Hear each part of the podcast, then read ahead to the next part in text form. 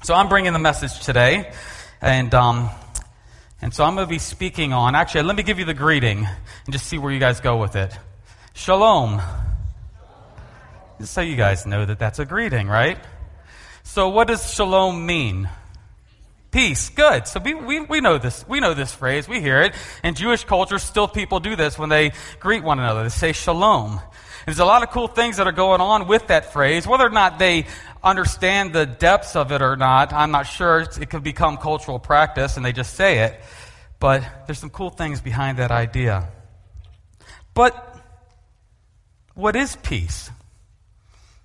What exactly is peace? I think um, I preached a sermon uh, about a year ago where I yelled at Jim for a little while and then finally told him to just give me some peace and quiet. And we kind of established that peace and quiet is not really what biblical peace is about. What, is, what does peace look like? What does peace feel like? How is peace found? Here's a couple questions here. Just think about this, especially, I wasn't even planning this. I mean, I didn't do this on purpose, but um, with the International Day for the Persecuted Church, is my idea of peace consistent with the global realities of our Christian brothers and sisters? When you think of God as a God of peace, what kind of expectations do you have of Him to be peace in your life? In our the realities of our global brothers and sisters in Christ? Do those line up with my idea of peace? If not, my idea of peace may be off. Is my idea of peace consistent with what the Bible teaches? Is my idea of peace consistent with Christian history? If we don't find adequate answers to these questions, then, then we might find ourselves tossed around by the storms of life. And remember that Jesus promised that there would be storms of life. He didn't say, Go out there and I'll be with you and it's all going to be good. He said, Don't be surprised when they hate you. They hated me first. Don't be surprised when, they, when, when you face trials. I face trials. Of course, you're going to face trials. You're going to face trials because you're a human being in a sinful world. But Jesus went beyond that and said, You're going to face special trials because you're pro- proclaiming the gospel. For most of Christian history, from its very foundation, Christianity has faced trial after trial after trial after trial. Um, we live in a virtual bubble in our time period with this century in this place where we live. And even in this time, most of the world is facing trials in the name of Christ. Of course, the sinful, fallen world does not like Christ, does not like Christians. Jesus said they would. He tells us in Colossians 3 let the peace of Christ rule in your hearts, to which indeed you were called in one body, and be thankful. Let me pray, and then I'll try my best to get through this topic. Jesus, we just thank you for who you are. You are the Prince of Peace, and as we approach the Christmas season, we sing songs that speak of you being the Prince of Peace. You promised peace to your disciples. You prayed for peace for those who are yet to still believe. That would be us. You prayed for us. Teach us what it means. Teach us where it's found. Teach us how it's experienced. Teach us how to reflect it. Be with my mouth. Protect me from triviality and silly things and protect the hearts and ears of the people here that they hear what you want them to hear, not the things that I want to say. Be glorified in this message today. Be glorified in your church here in Pekin. For your praise and for your glory. In Jesus' name, amen. Well, shalom is not just a greeting, it's also, it's also one of the, the um, Old Testament Hebrew names of God. Um, I did this first service just because I wanted to know what kind of people I was talking to. But is, who, who's ever and don't be shy or ashamed if you've never done this. Just, just answer. yeah, I'm not going to answer anything embarrassing. Don't worry about it. Um, but who's ever done a, a study of the, of the Old Testament Hebrew names of God? That's like four more than, than first service. I was surprised. I think, I, honestly, I think they probably were just being shy and weren't raising their hands. I think more people have done it than that. But yeah, it's a fun study. I actually, uh, I would take my 10th grade students through it. I had about 14 of the Hebrew names of God that I would deal with, and that took too long, so I had to whittle it down to 10. And you deal with things like Jehovah Jireh and El Roi, the God who sees, and how he blessed Hagar, or Jehovah Nisi, the banner that fights before us, and all these these things, but one of the names of God is Jehovah Shalom. The Lord is my peace. But I think to really understand this name, I'm going to try and go through this story, so I hope I don't lose you. I've got a bunch of jumbled thoughts that I've thrown together here. So, but in order to understand the weight of this, this name, Jehovah Shalom, and the idea of peace, I think it's helpful to understand the context in which that name first appeared. And that context of the, in which that name first appeared comes in the book of Judges comes in the story of Gideon. But there's something interesting about this story. In Joshua 1 1, we read, After the death of Moses, the servant of the Lord said to Joshua. So there's a passing of the baton, so to speak, right? Moses is, is, is, is ruling, he's the head guy, and when Moses dies, the Lord then spoke through Joshua. But in Judges 1 1, and for those of you who like a little bit of silliness, also in Judges 22, you could look that up and talk to me later if you want. You'll see the same phrase. After the death of Joshua, the people of Israel inquired of the Lord, Who will lead us? They're leaderless during the time of the judges. Two things politically and religiously. Politically, there's no central government at all. Now, Joshua took a lot of the land. They allotted the land to the 12 tribes of Israel. But they're really functioning as independent regions on similar territory. And so what happens is they all have their own various ways of lives. And there's no real central government. In fact, in Joshua 17:6 we read, "In those days there was no king in Israel. Everyone did what was right in his own eyes." I've talked about this before, but you have any idea how frightening that kind of society would be? Just absolutely how frightening that kind of society would be. To live in a place where people just decided what they wanted to do, when they wanted to do it, no consequences, no accountability. I mean, locking my door, locking my door would, would, um, would not be enough, right? Just think about it. I want that. I want. There was a, there was a, um, I heard a story once of a, of a, a missionary who brought a man from India into the United States and he was in he was in Washington D.C. and he saw he saw a guy who wanted a newspaper there. He drops a quarter into the to the to the box. You've seen those newspaper boxes before, right? You open it up. What do you do? You grab a newspaper. Which one do you grab? The one off the top. Very good. We're we're Americans, right? But for the guy from India, he was really confused. He was like, "What was that?" And, and he's like, What do you mean? You got a newspaper? He said, Yeah, but when he opened the box, the whole stack of papers was available. Why did he just take the one? Yeah, we have a system of government. We have rules. We have accountability. We have a certain sense of morality that's weaved in the fabric of our society. And yeah, I'm sure there are people that grab a few and try and sell them or something like that. But we have a basic system that just says people aren't going to do that because it would be wrong. With this guy from India, their system was a little less of a, uh, of a, of a political structure where they had that kind of accountability. He couldn't understand why everybody just didn't take the whole stack. Go sell them, make some money, or at least you have something for kindling and for wood to, to cook food on. And that's just someone coming from India to the United States. Can you imagine living during the time of the judges where everyone did what was right in their own eyes? Religiously, there's no central place of worship.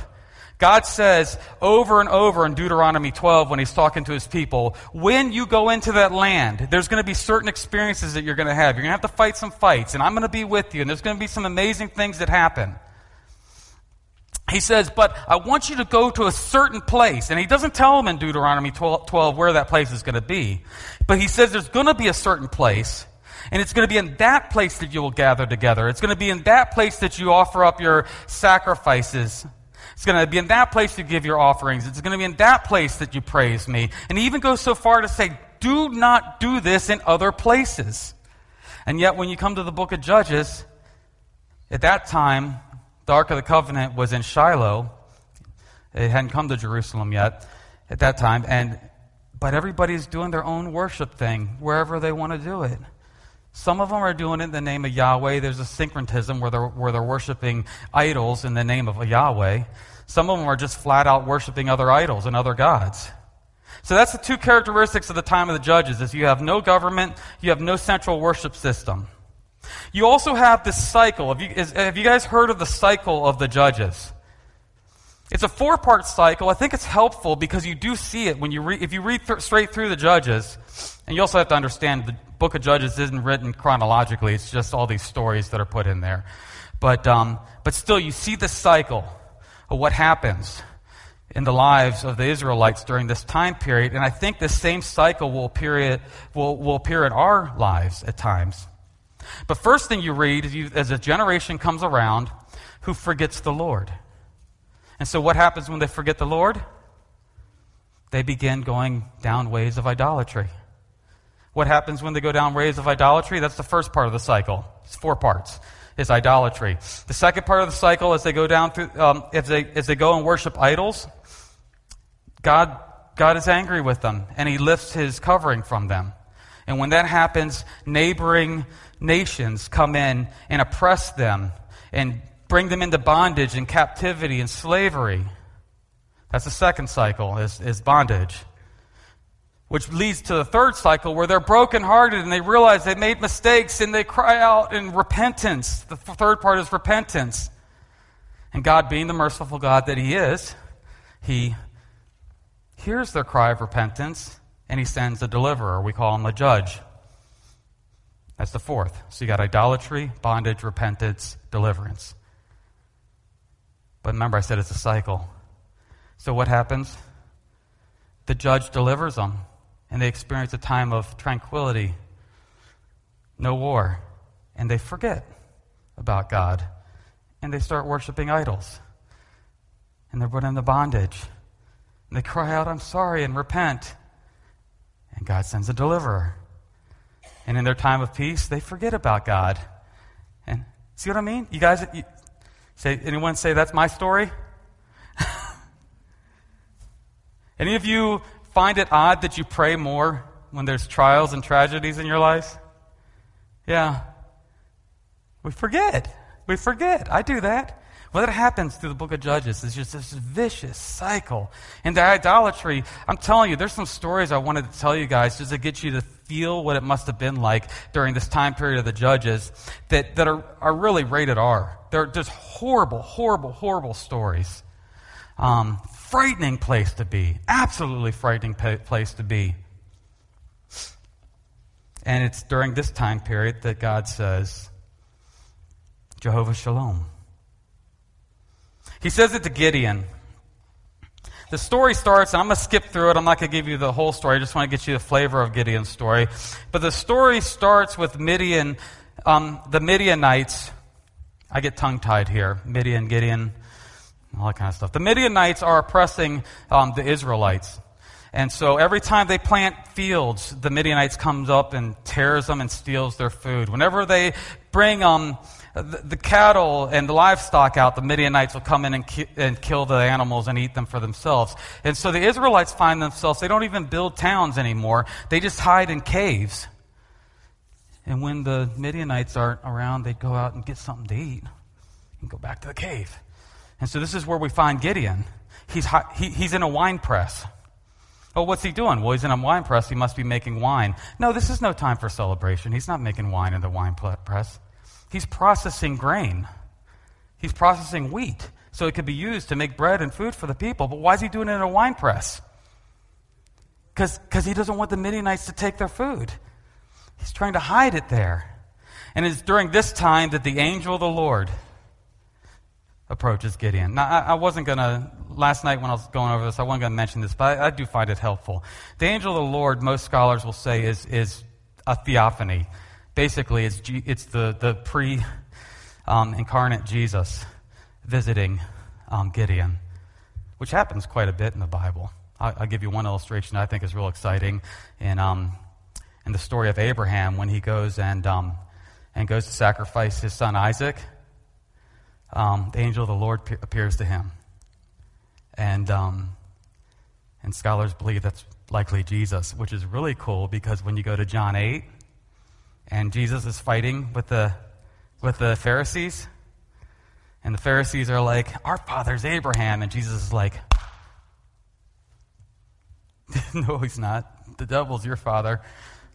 But Abraham saw my day, and he rejoiced.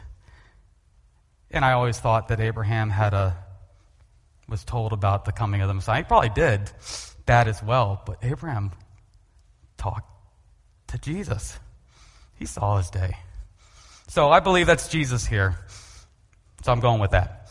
And he comes to Gideon and he says, remember, where, where's Gideon? Hiding in the wine press, making um, wheat, you know, for bread.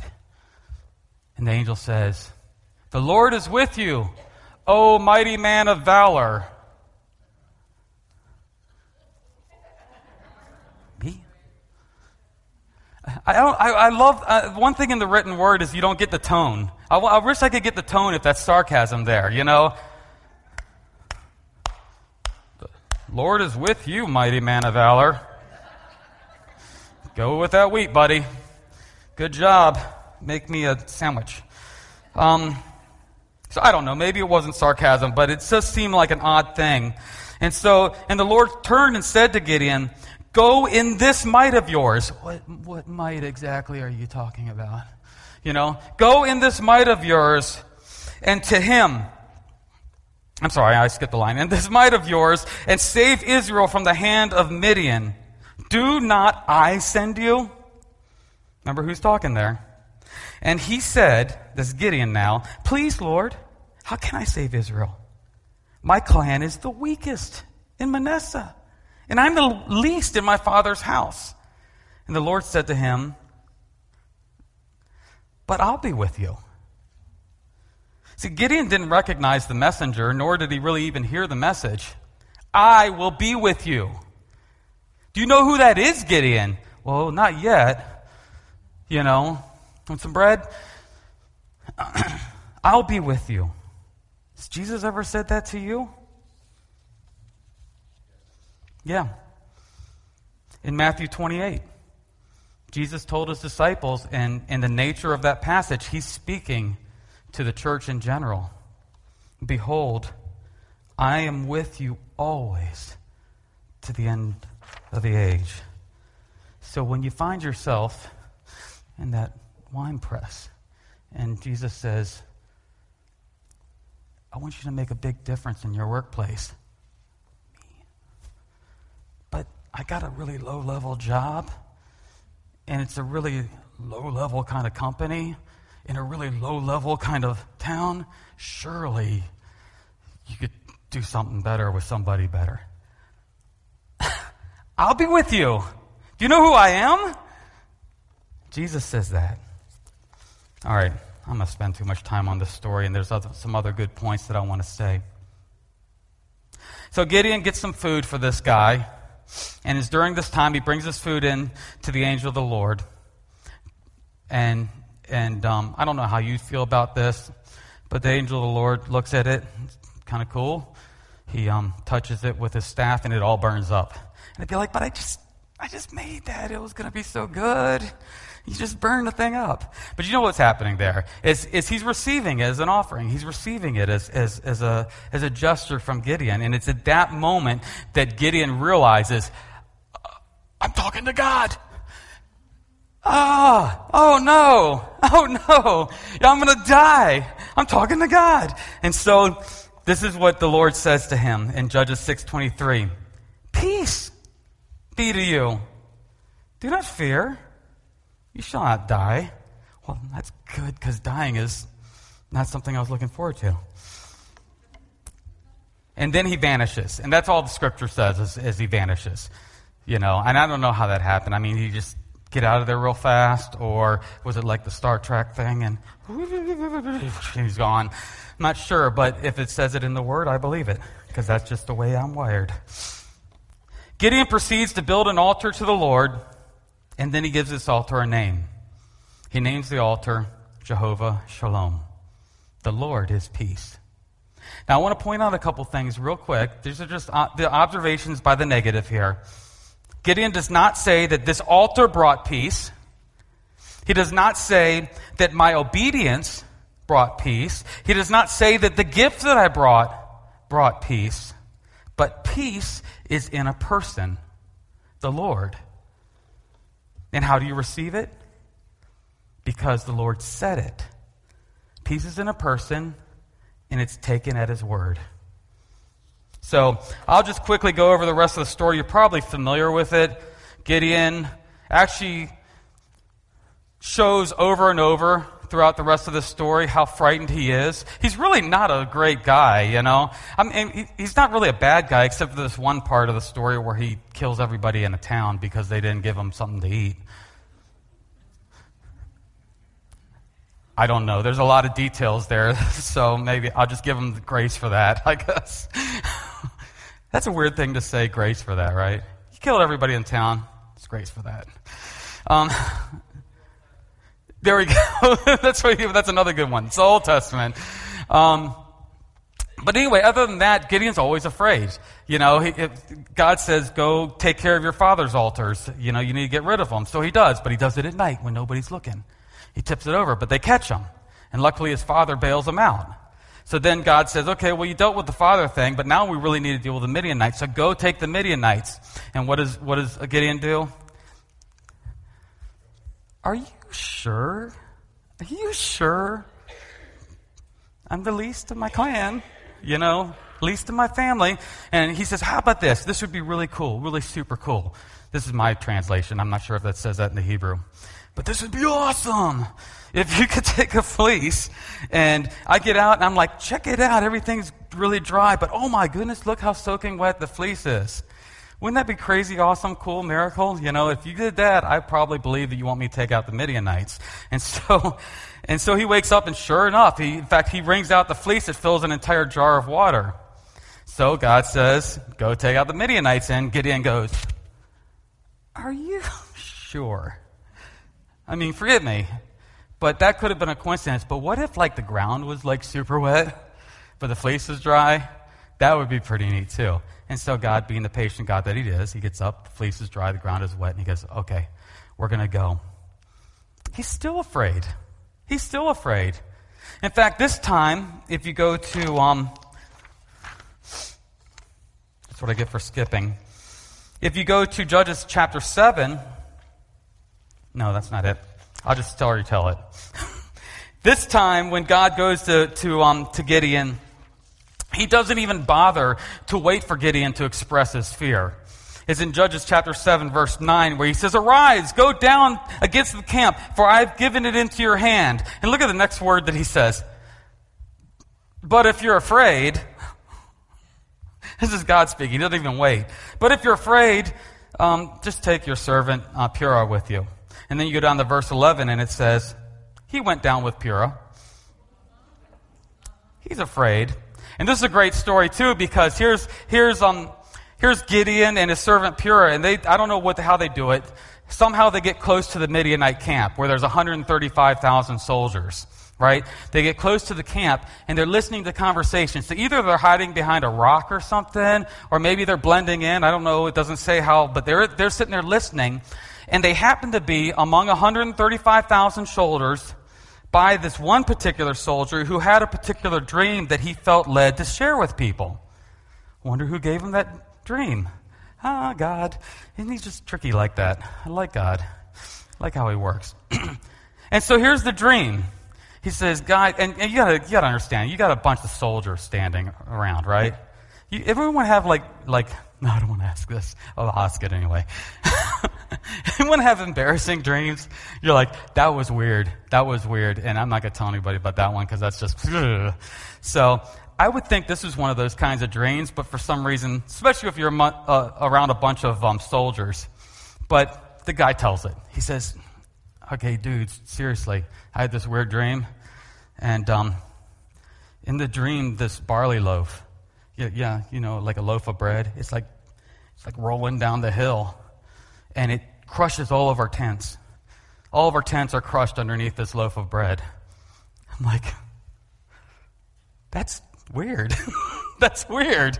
You know, it was a devastating, it was, it was an act of God. It was this traumatic event with this, with this horrible barley loaf that's come to attack us and, and crush us. Well, if that dream isn't weird enough, and Gideon's there listening to the dream, one of the other guys says, Oh, I think I know what it means. And he says, Oh, what, what's it mean? I think Gideon's going to come and destroy all of us. And at that point, I'm reading a lot between the lines, obviously. but at that point, if I'm in Gideon's shoes, I'm wondering barley loaf? That's what you think of me? I'm a barley loaf? I'm a loaf of bread? And I'm going to destroy the tents? Now, there might be more to it than that. I'm not sure. But that's how the story, I'm just telling you the story. That's how the story goes. And it's enough to encourage Gideon. So he goes back to his camp. He gets his guys together. I skipped a bunch. His guys, by the way, went from 32,000 down to 10,000 down to 300. So this is pretty cool. I did the math. That's 450 Midianites for every one Israelite. Good odds, right? And God said He did this on purpose because He doesn't want them taking the glory for what He did, which I think is, goes the same for us, too. I'll come back to that point in a second, but let me tell you the story. So he puts his soldiers together. He arms them the best way he knows how, I guess. He says, Well, okay, here, guys, um, I got a bunch of trumpets. Everybody have a trumpet. That's going to help. Thanks, Gideon. And here's a, here's a, um, here's a jar. Get a trumpet in a jar. Here's a torch.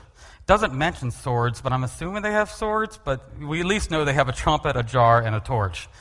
And, and Gideon says, We're going to go down to this camp of 135,000 Midianites, and, um, and you just do what I'm going to do. All right, when you see me do it, just follow my lead. All right, and so he goes up, he blows the trumpet, and so 300 trumpets, they blow these trumpets, and then they break the jars. I can't remember. I didn't write it down. And then they yell out something about the Lord is giving this land to Gideon or something like that. They, they shout out this thing. Now, all of the soldiers are already kind of worried about this barley loaf dream. Why they're worried, I don't know, but God can do anything, right? So, so they're worried about this barley loaf dream and they're like, oh my goodness, it's happening! It's happening! and they start fighting anybody who's close to them. Which is really, they start fighting each other. And so Gideon just kind of like, wow. And so when the dust clears, do you know how many are left? 15,000. 120,000 Midianites killed each other because of the fear of the barley loaf crushing their tents. The ways of God are not our ways. And so Gideon brings peace, tranquility, rest to the land for a period of time until the next bout with, um, with idolatry. Now, the reason I took so, so much time sharing that story is because it's important to understand that context of, of where Jehovah Shalom shows up. Because when I read that story, and I read all, all the stories in the book of Judges, I don't get a peaceful feeling, right? So obviously, when God says He's our peace, it really must not speak to the circumstances, right? It must speak to something different. It must be something deeper.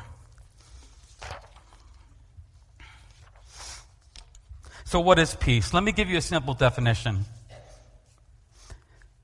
This is the first definition that I really learned of peace. And as I went and looked at a lot of commentaries and things like that, most of them have very similar thoughts on what the Hebrew concept of shalom is.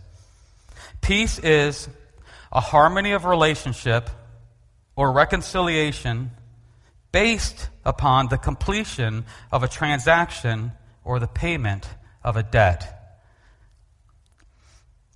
I know that's not really flowery and easy to memorize, but um, I'll unfold it a little bit. There's two parts to this I noticed. This first time I noticed it as I was preparing for this message, the, the two parts. But there's a subjective side of it and there's an objective side of it. So it's a reconciliation or a harmony of a relationship based on the payment of a debt or a transaction. The, the objective side is the payment. The subjective side is the harmony of relationship. Here's how I think it works. a couple years ago, a few years ago, we had some kids playing in our, in our, in our basement. Actually, let me give you this illustration first, and then I'll talk about the basement thing. So, so how that works is, is, is if like, is if like Terry loans me something. Not a guitar. We've loaned me your truck before, but I feel bad about it because now I probably no. so and so, like I like crash it into something, right? There's there's now Terry's an amazingly grace, gracious person, but there's some sort of chasm there. There's some sort of friction there because I've damaged something of his property. In order for there to be peace, for, for order for things to be right, there needs to be some sort of uh, recompense. Wherever we pay, we could place it in a lot of places, but let me use the simplest of, of terms for right now, and that would be simply, I need to replace it. I need to replace it. And so, but that's not the only way peace works. Sometimes peace is established because of the payment of a debt made by the guilty party. But sometimes peace can be established because the payment of the debt is made by the innocent party as if Terry said, You know what? No worries. I'll buy another one. So I'm not going to crash your truck. but still, we had, we had a kids playing in our basement a few years ago, and um, one of the neighbor kids um, thought that um, we have a, a, flat screen TV down there. He thought that, um, you know, I guess handball or something, they're throwing balls off and it's bouncing off the TV. And, and I was being the good dad that I was, not monitoring, monitoring them at all. And um, you know, go down there eventually, and I was like, "Daggone, the whole screen looks like a spider web. That's neat."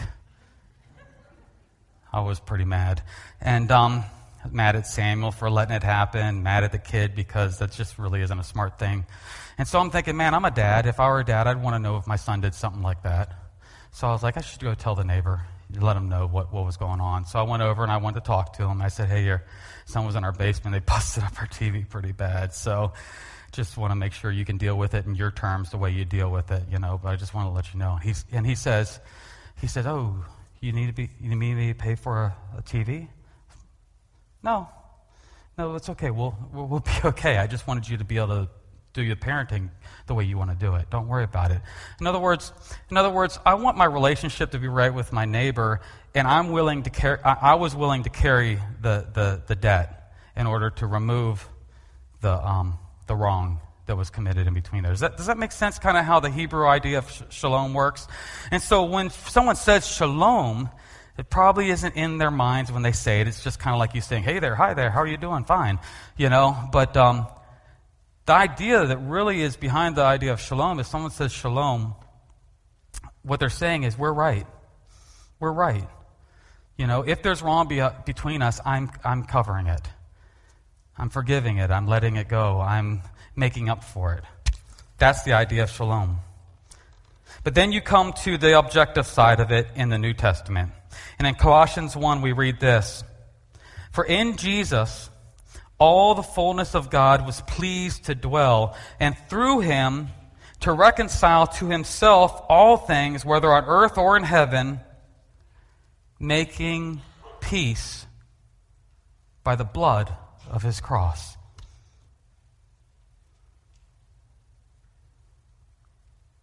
I, it's, it's been 30 years since I first understood this, and it never gets old. Jesus looked at you, he looked at me, and he said, There's something wrong here, guys. There's something wrong. You guys have treated my Father, who I love, wrong. You've disregarded what he loves. You've not followed his ways. You've abused his children. And there's something wrong between us. And it's not going to be right because peace is only established because of a transaction or a payment of debt. And that payment needs to be happening. And I'm watching you guys, and you're not making it. You're not really trying to make it. And it really looks like you don't even want to make it. But I badly want to be right with you guys. So I'll make it. And he also knows that we couldn't make it. That's the objective reality of peace. Romans 5. Therefore, since we have been justified by faith, we have peace with God through the Lord Jesus Christ. And because we all are in sin and none are right with God, peace can only, I know when I used to say this phrase before, my, my students really didn't like it, but peace can only be possessed by those who have salvation. I know a lot of people will say, well, I know people who aren't saved that seem to be very peaceful individuals. It's not really peace, guys. And please don't call it peace. And please don't lust after what is giving them peace. Because not only is it not peace, but it's deadly.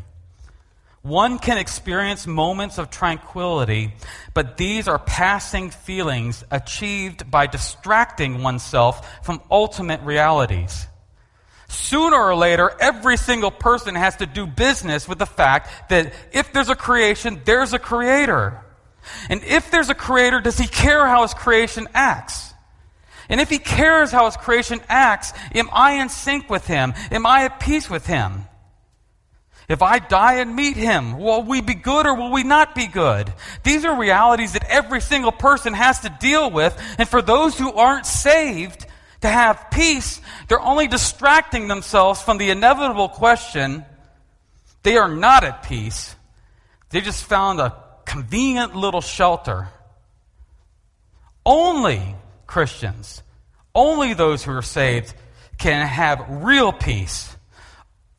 Only North Korean Christians who are being tortured and brutalized in unspeakable ways can have peace because they know at the end of the story, I'm good with the Creator. I'm good with the Creator. Let goods and kindred go. This mortal life also, the body they might kill. God's truth endureth still. It's only then that you can really have peace. Everything else is just a distraction until we get to the end. So, what about subjective peace? This is a great verse here, and I'm going to skip some things here. I don't know why I say that, but anyway. Probably for Ben's sake. In John 14, Jesus says this to his disciples Peace I leave with you, my peace I give you. Not as the world gives, do I give to you. Let not your hearts be troubled, neither let them be afraid. If you ever thought about this verse here in John 14? The Last Supper's happened. You know, he's telling his disciples very plainly now, I'm to I'm gonna be killed. I'm to be, I'm gonna be killed in a, in a not nice way. And, um, and what's, his, what's his concern? You guys are to be scared. My goodness. If you knew that tomorrow you were going to be slaughtered and beaten and tortured in the most brutal way that society knew to do, you'd be seeking your own peace, wouldn't you? Jesus is worried about his disciples' peace. Guys, it's going to be awful. It's going to hurt a lot and it's going to bother you. And I'm really worried it's going to, bo- my pain is going to bother you. And that bothers me.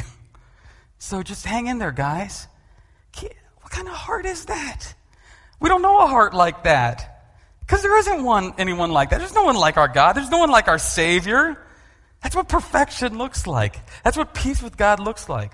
Now, does this mean that Jesus was doing this? I want to fix this picture. Was Jesus going, I know the end of the story. It's going to be bad. It's all good. I'm not worried about it. So just be at peace. I'm the Savior. Is that what he's doing? Don't forget the Garden of Gethsemane. What was he doing? Sweating blood. I've had anxiety. I've had anxiety before where it felt like my head was going to fall off. I've never had anxiety that brought me to sweat blood. And doctors say there is a, t- a kind that could be that severe. So this is not Jesus not taking it seriously. Jesus was like, I don't want to do this. This is going to scare me, but I'm really concerned that you guys have peace. What a Savior we have. Peace can be experienced in a lot of ways. I'm just going to hit on a couple here. The psalmist writes, When we forsake evil, God gives us an experiential peace. When we delight ourselves in the Lord and He gives us the desires of our heart, we feel an experience, experiential peace. When we love God's commands, we experience peace. Or Hebrews 12.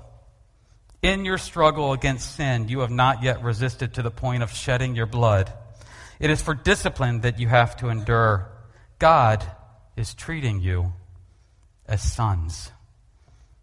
For what son is there whom his father does not discipline? If you are without discipline, in which all have participated, then you are illegitimate children and not sons. Have you ever thought about that passage as it, as it relates to experiencing peace? God says that some of the trials in your life are you experiencing His discipline, which is coming from His love because you are His child. And if I don't experience those, I'm not His child. So for those of you who say, eh, I don't know if the Lord's really ever disciplined me, I don't think you should rejoice at that. I really don't. Because it says God disciplines those he loves. So, next time you face a trial, say, Thank you. By prayer and supplication, with thanksgiving, let your requests be made known to God, and the peace of God, which surpasses all understanding. By the control of our minds, thinking on praiseworthy things the God of peace will be with you. When you set your minds on the Spirit, the result is life and peace. There's really three things that I want to summarize here. There is a reality to peace that Jesus has summarized. I mean, that Jesus has established. Jesus established the reality of peace. So you are at peace with God if you are in Christ. You ever think about that? You are at peace. Um, I'm over here, so I'm just, I, I don't want to pick on too many. I'll just stick with Terry. but here's where it gets weird, though. I'm at peace because I'm in Christ. And so that reality of peace, whether I feel it or not, exists. Right? I'm right with God through Christ. Terry's right with God through Christ. What does that say if I'm not right with Terry? That's a problem, isn't it? If Jesus has established peace based on the establishment of peace from Christ, can we not have peace with one another? I want to give you this one quote, and then I'll stop. A.W. Tozer writes this about the body of Christ. Has it ever occurred to you that 100 pianos, all tuned to the same fork, are automatically tuned to one another? They are of one accord by being tuned, not to each other, but to one another standard to which one must individually bow. Does that make sense? The pianos may not know anything of one another, of the other pianos, but they're in tune because they're tuned to the same fork. So, 100 worshipers met together, each one looking away to Christ. I'm not looking at Terry, I'm looking at Christ. Those worshipers are in heart nearer to each other than they could possibly be were they to, be, were they to become unity conscious and turn their eyes away from God and strive for closer fellowship. Does that make sense? You ever heard the, the, that marriage, that marriage um, formula, the, the, the, the marriage that prays together stays together, that type of thing. So as I'm looking at God, and my delight is in Him and in His commands and in His promises and in His provisions and in His peace, and those around you are doing the same, we are more and more and more and more united. You ever think that the disunity in the body of Christ has more to do with the fact that we're not looking at the same thing than it does to have to do with whether or not we have differences? I thought that was a great quote as far as the idea of peace. So, Jesus has established peace. We need to know that peace, receive it, and accept it. And we need to share that peace and spread it. Jesus said in John 16, I have said these things to you that in me you may have peace. In the world you will have tribulation. But take heart. I've overcome the world. Let's pray. Jesus, I just thank you for who you are. I thank you for what you've done for us. I thank you for loving us at such a great cost.